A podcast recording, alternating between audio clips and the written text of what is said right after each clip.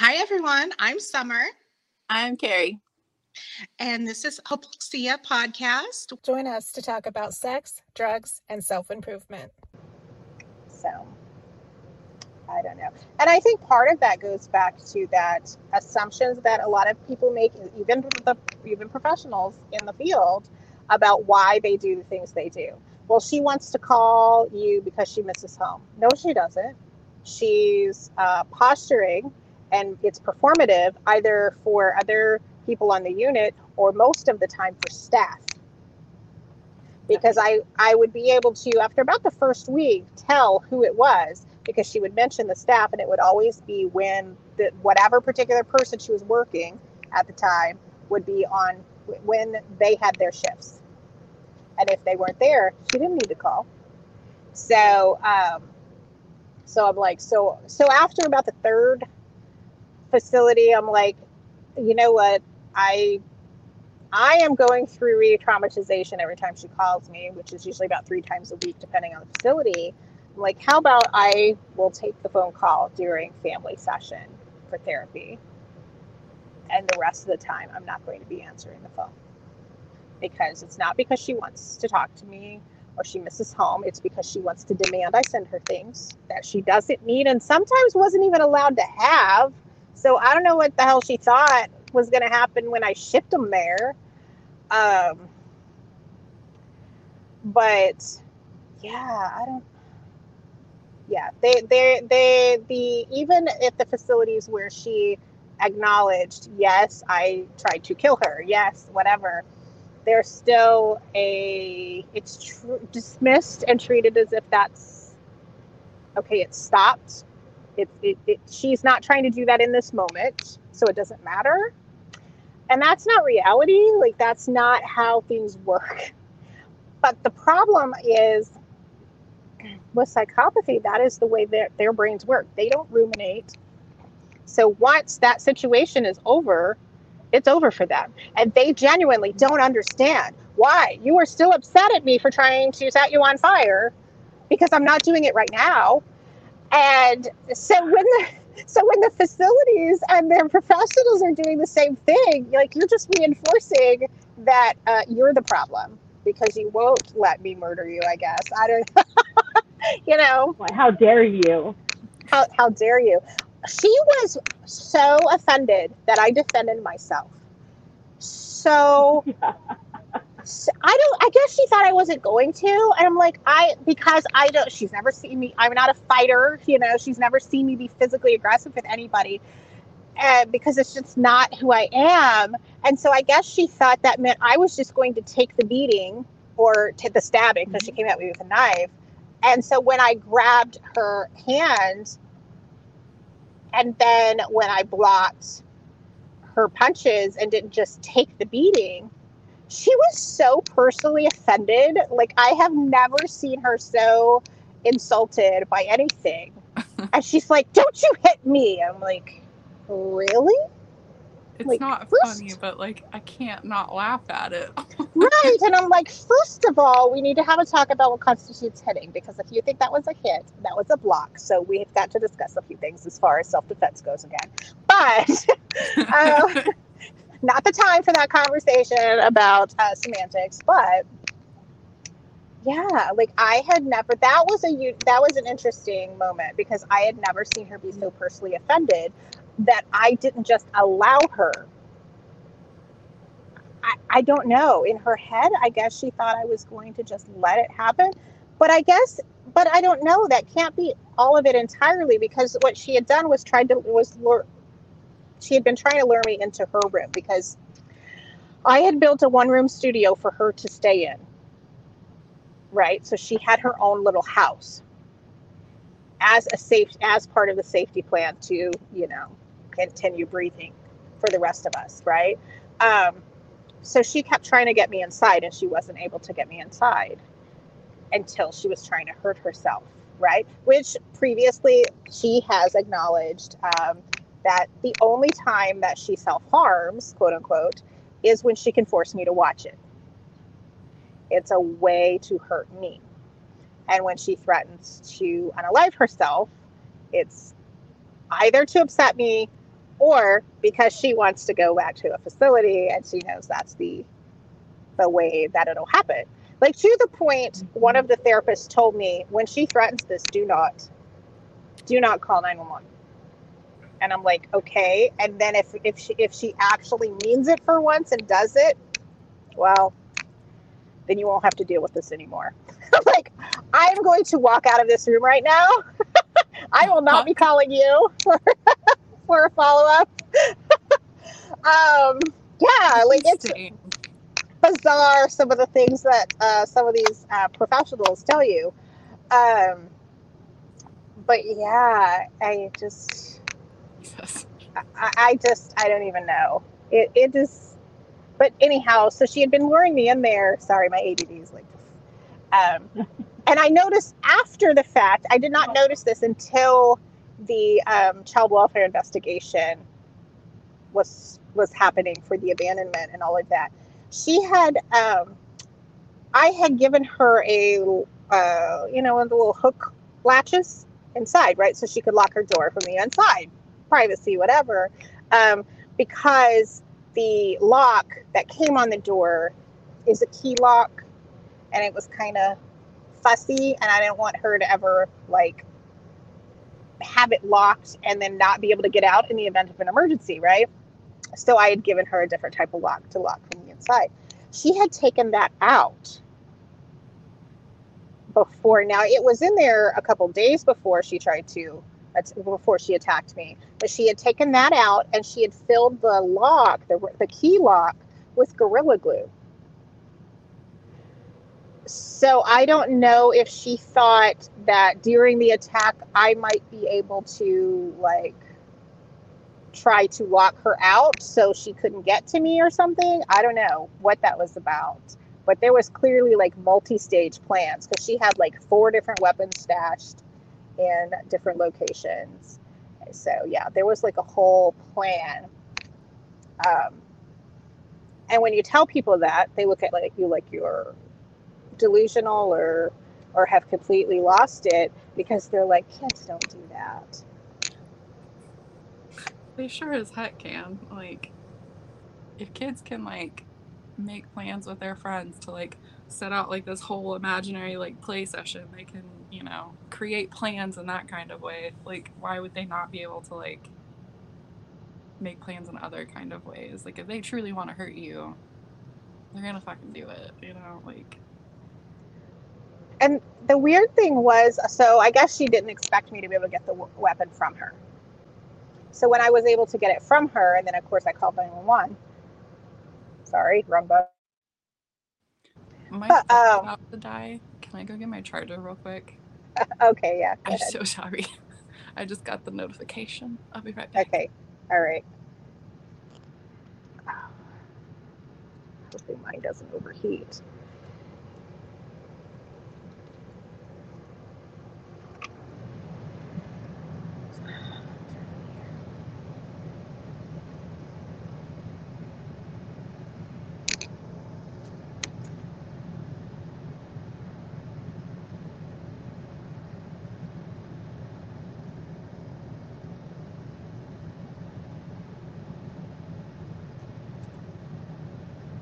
Trying to get my dog. Oh, Come I can just see you talk. I just figured you were talking to somebody over there on the side. So sorry. It's- Technical difficulties. Where is she? There she is. Hi, are? Hi. Puppy. Does Ma'am. not care about us. Does not care about us at all. Like I'm napping. Excuse you. Just like, leave me alone, She's like, can you not? right? I don't know what we were talking about.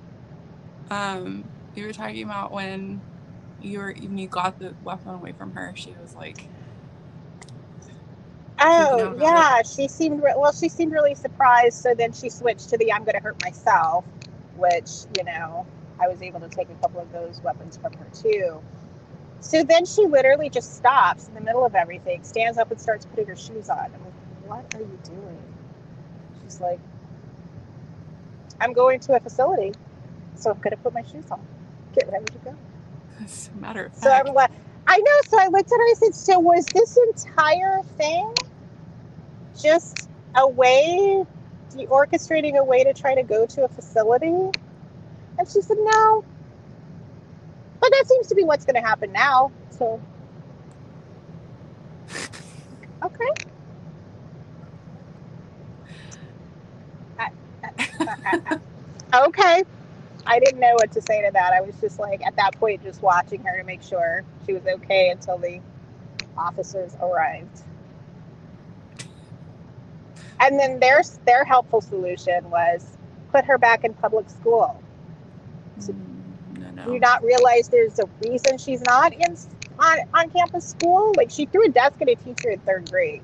Like I will lose my job for the number of times I have to leave, go up to the school. She has not been in on campus school in years because of the way she behaves on campus.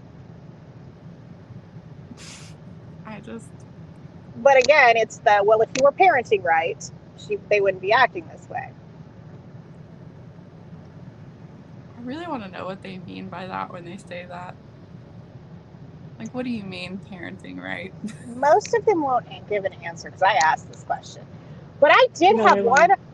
I had one police officer offer his helpful suggestion. Was it spanking them or beating them? It was beat her ass. He said, "I don't mm-hmm. care if you grab her by the leg and drag her all over this property." I said, "Well, I won't be doing that, but thank you for your Also, like- suggestion." even if you were that kind of person, she doesn't feel pain the way that we do. It wouldn't do anything to her. She wouldn't Right. learn anything. like, it's not going to escalate her violent behavior to be violent back. Like she's not gonna learn anything from it because she doesn't care.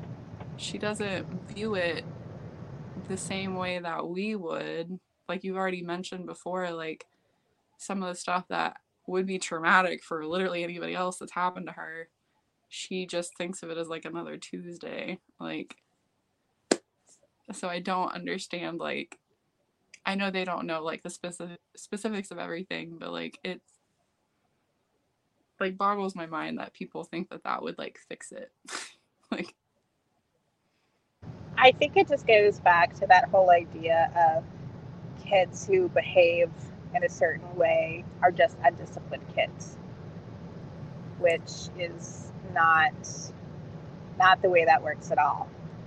Because I know a I know a large number of kids who behave atrociously that have definitely consistently gotten physical punishment, and you know, and then uh, there are kids who you know don't get any sort of you know who may have passive parents that behave just fine and then there's some that have really involved parents who try to set them on fire you know i'm sorry i'm going to keep using that example for a I use it all the time.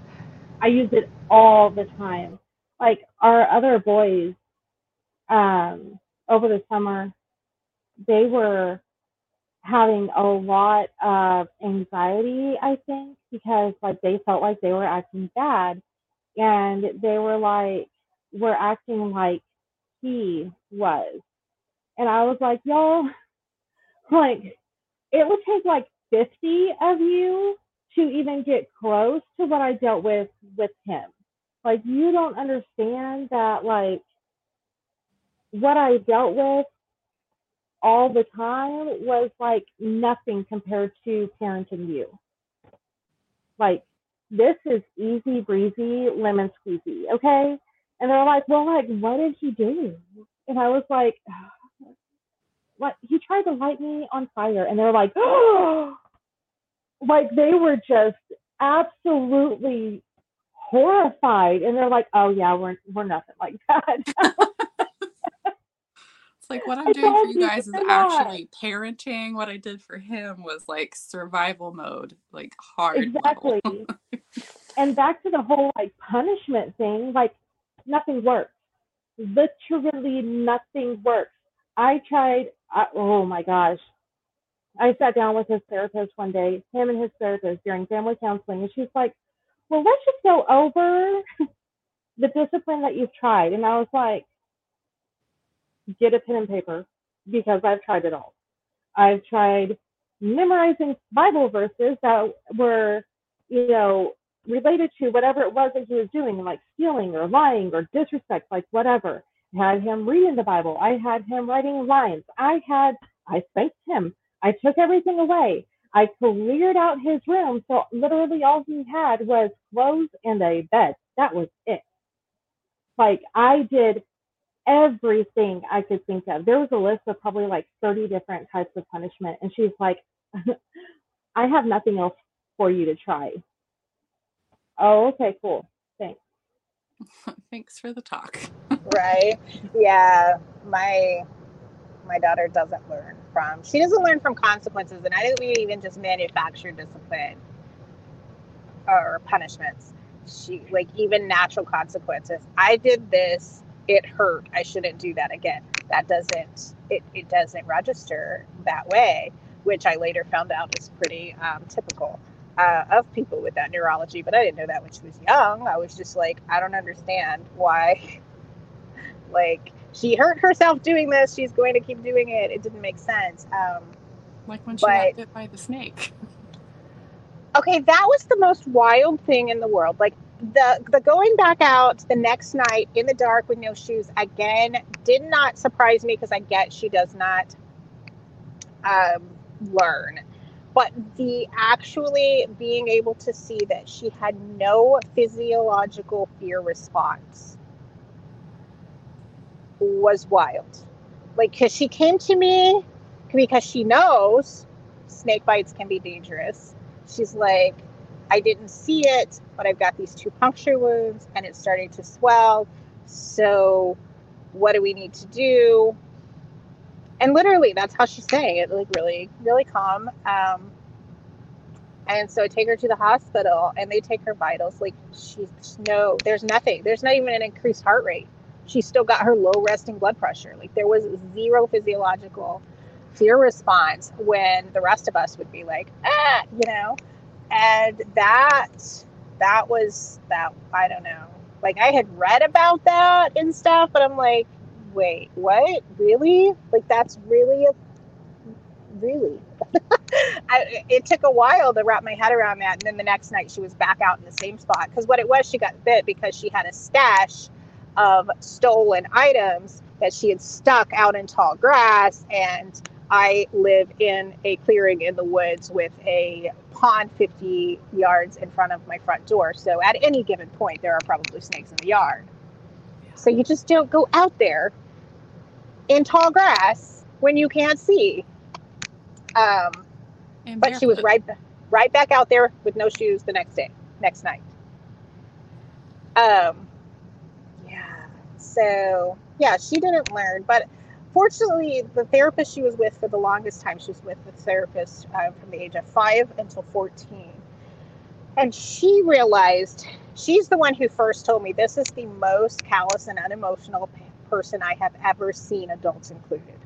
And she told me that when she was like seven or eight and I could see like I don't know what happened in that I was not in there for that ther- that particular therapy session, but she looked pretty shocked. I don't know exactly what had happened.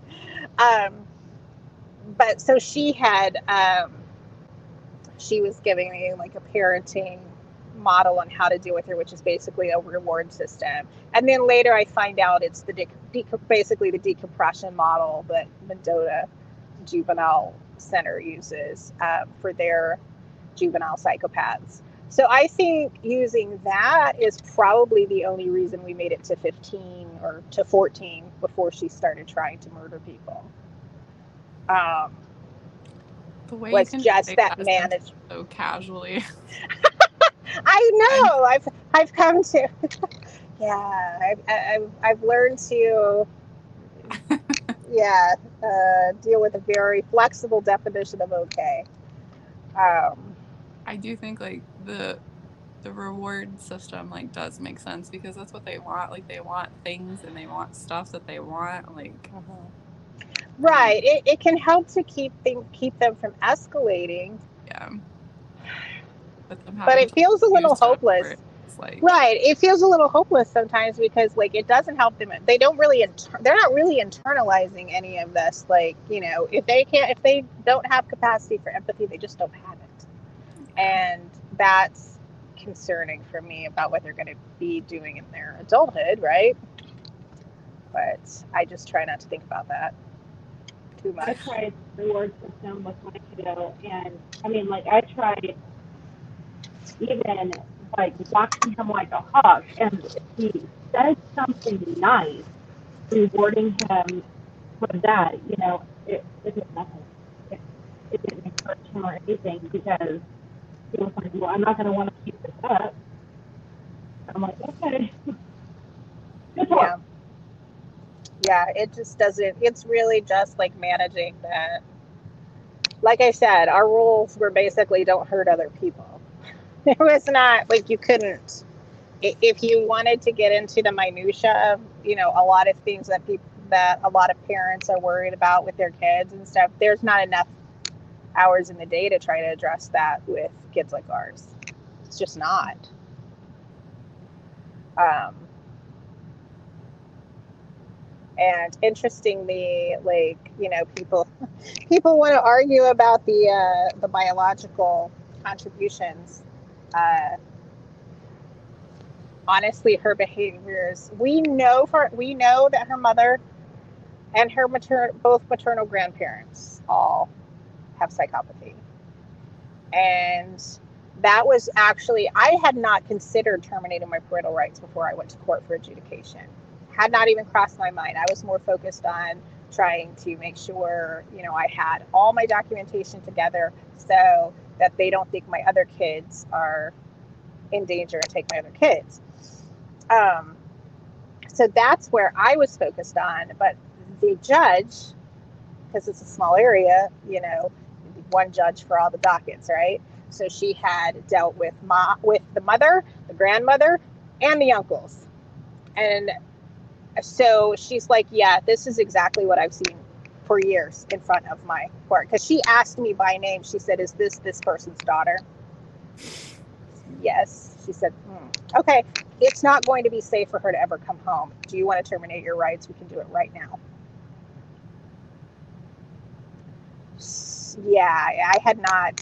I had not even considered it until she said that. I'm like, oh, we can do that because I had never seen it done during adjudication ever.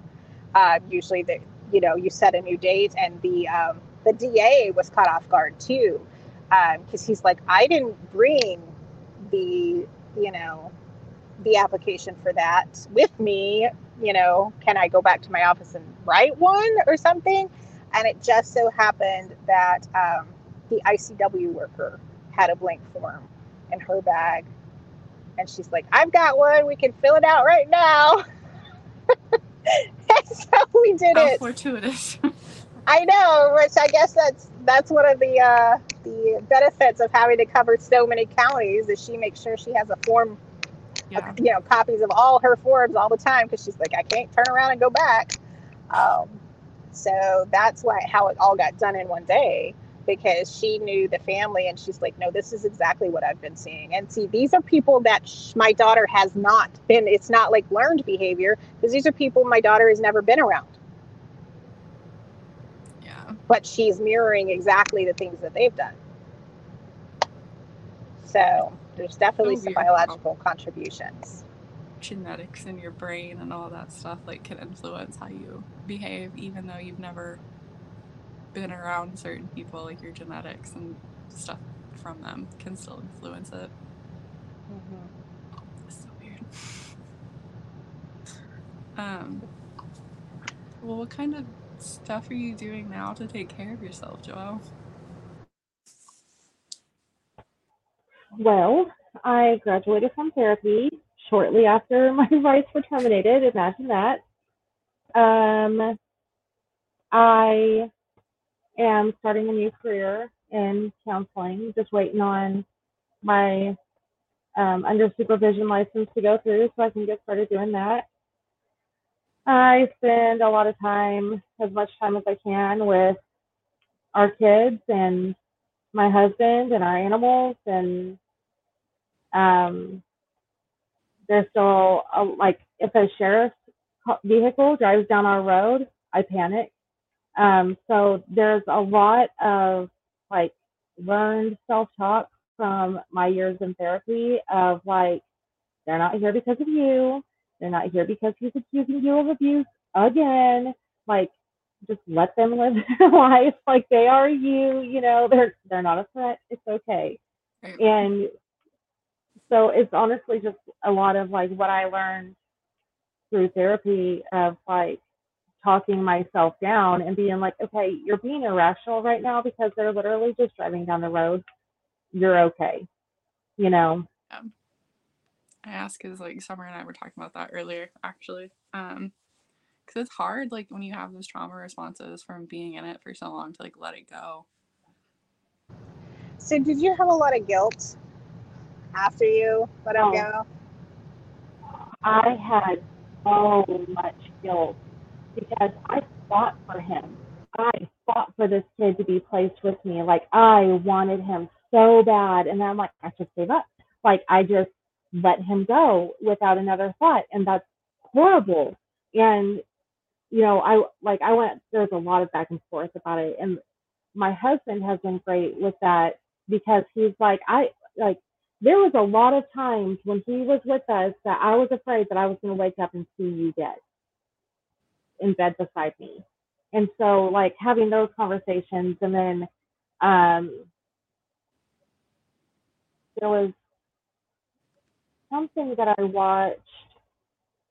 It actually may have been one of your TikToks, Summer, where um, like you were talking about what had happened a little bit and it was one of your TikToks because you were talking about how she um like her trying to harm you was just a means to an end Yes. and I was like oh okay that registers and my husband's like I told you that and I'm like okay but this is like a different person outside of our situation who has happened to go through the same situation, and now she's saying it, and it registers like it's not that I'm ignoring you, I promise, because that's not what's happening, you know.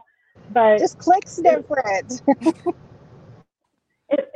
completely different hearing it from somebody else, you know. And like I talk to my mom a lot because she was there, like even though she lives in Alabama, she was the one I talked to about everything, and so um, I talked to her. Her best friend's mom used to be a foster mom, and we all went out to Alabama for Thanksgiving. And so my mom, it was like all of us, like all five kids, and me and my husband, and my mom and stepdad's little two bedroom house. And uh, my my mom's best friend and her son, her youngest son, and her husband and her mom came over to celebrate. And her mom just sat there and watched him for a little bit. And she she was like in her upper seventies, I think, at the time, and or lower eighties. I don't know. She was like she's been around, like she's seen some crap, you know. And she leaned over to me and she said, mm, "You got your hands full." And I said, "What do you mean?" And she said, "He is so manipulative. If you watch him, you can just see how manipulative he is."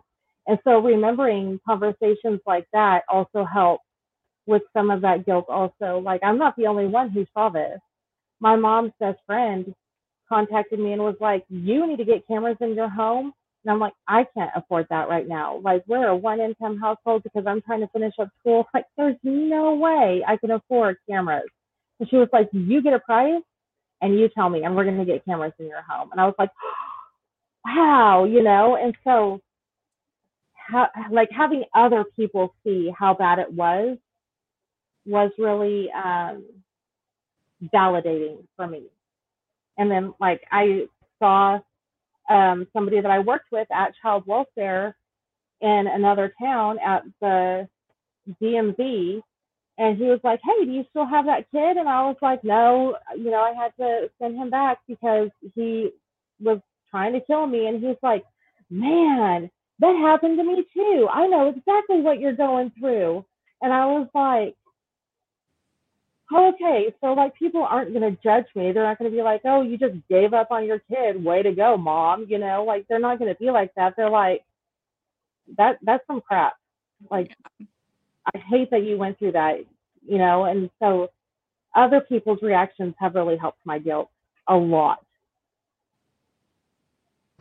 I have it on two sides. So like I feel guilty that I couldn't help her more.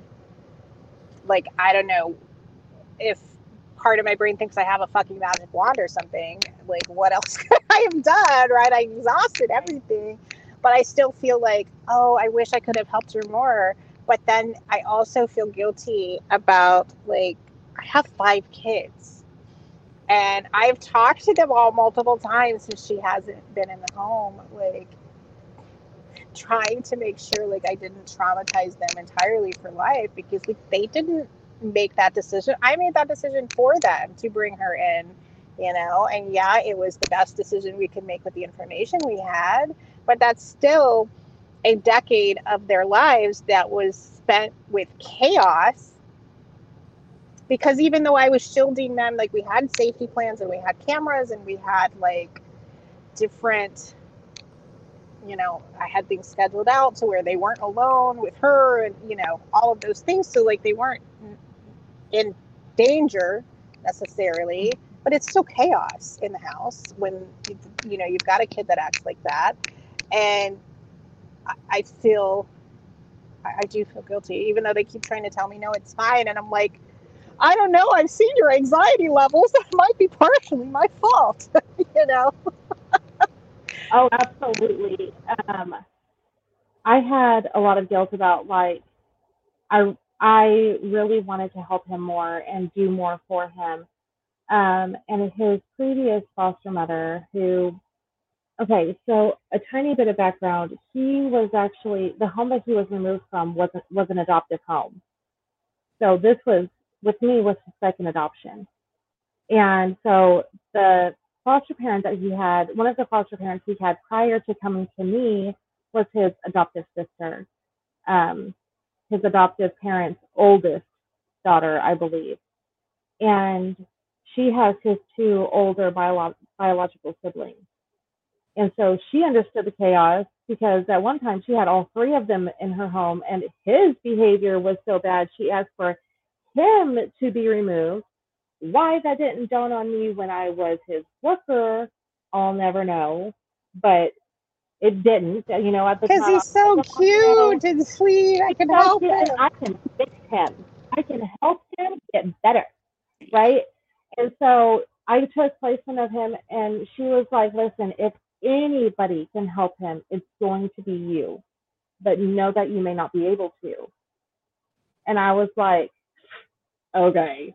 Like I got this. Not a big deal. And then like the chaos kept building and finally I messaged her and I was like, so I had to send him back into DHS custody and she said, I knew it was coming. His behaviors are too extreme. Like she had two who had similar behaviors to him and like the youngest was the one she couldn't handle.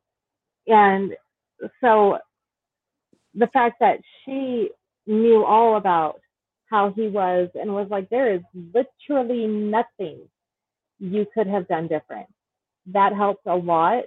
And then also, I've had so many conversations with my kids about like, did he ever do anything to you, like sexually or physically? Like, because he was at 11 years old, he was passing notes to other girls in class asking them to have sex with him, you know, 11 years old. And so I was like, did he ever, please God say no, did he ever touch you inappropriately, make you uncomfortable, anything?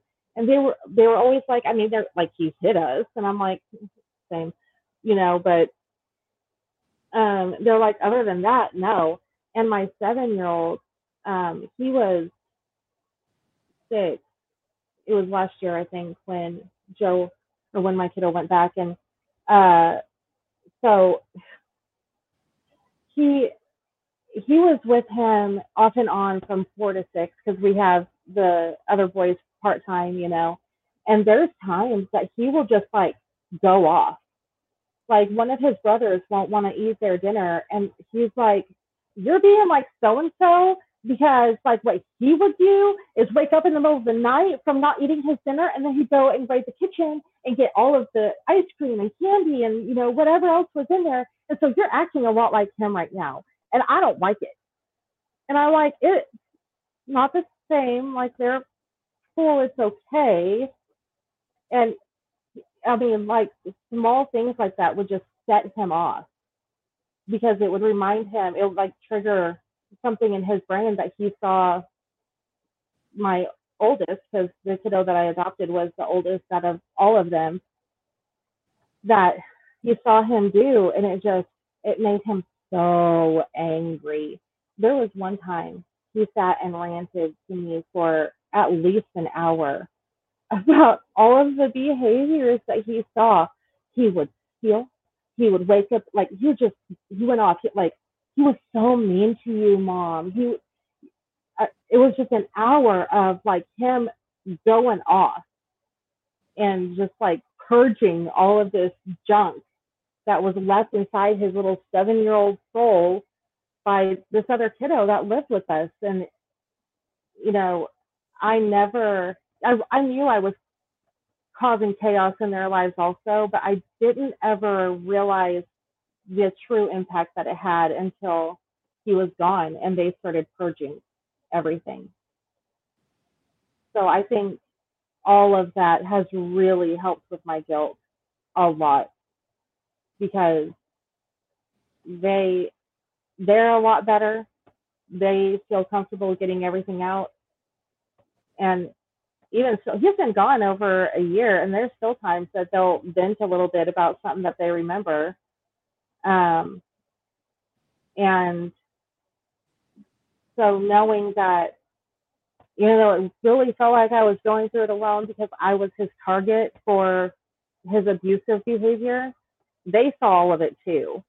And so knowing that they're not having to watch anything like that anymore, that also that has helped the guilt so much because they're not deserving of that. You know, they're innocent parties in all of this.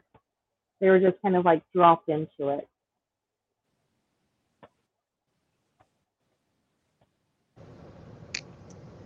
Wow. Hopefully, I'll get there eventually. You're you're a mm. year ahead. You're a year ahead on this journey of me. But yeah, mm-hmm. it's.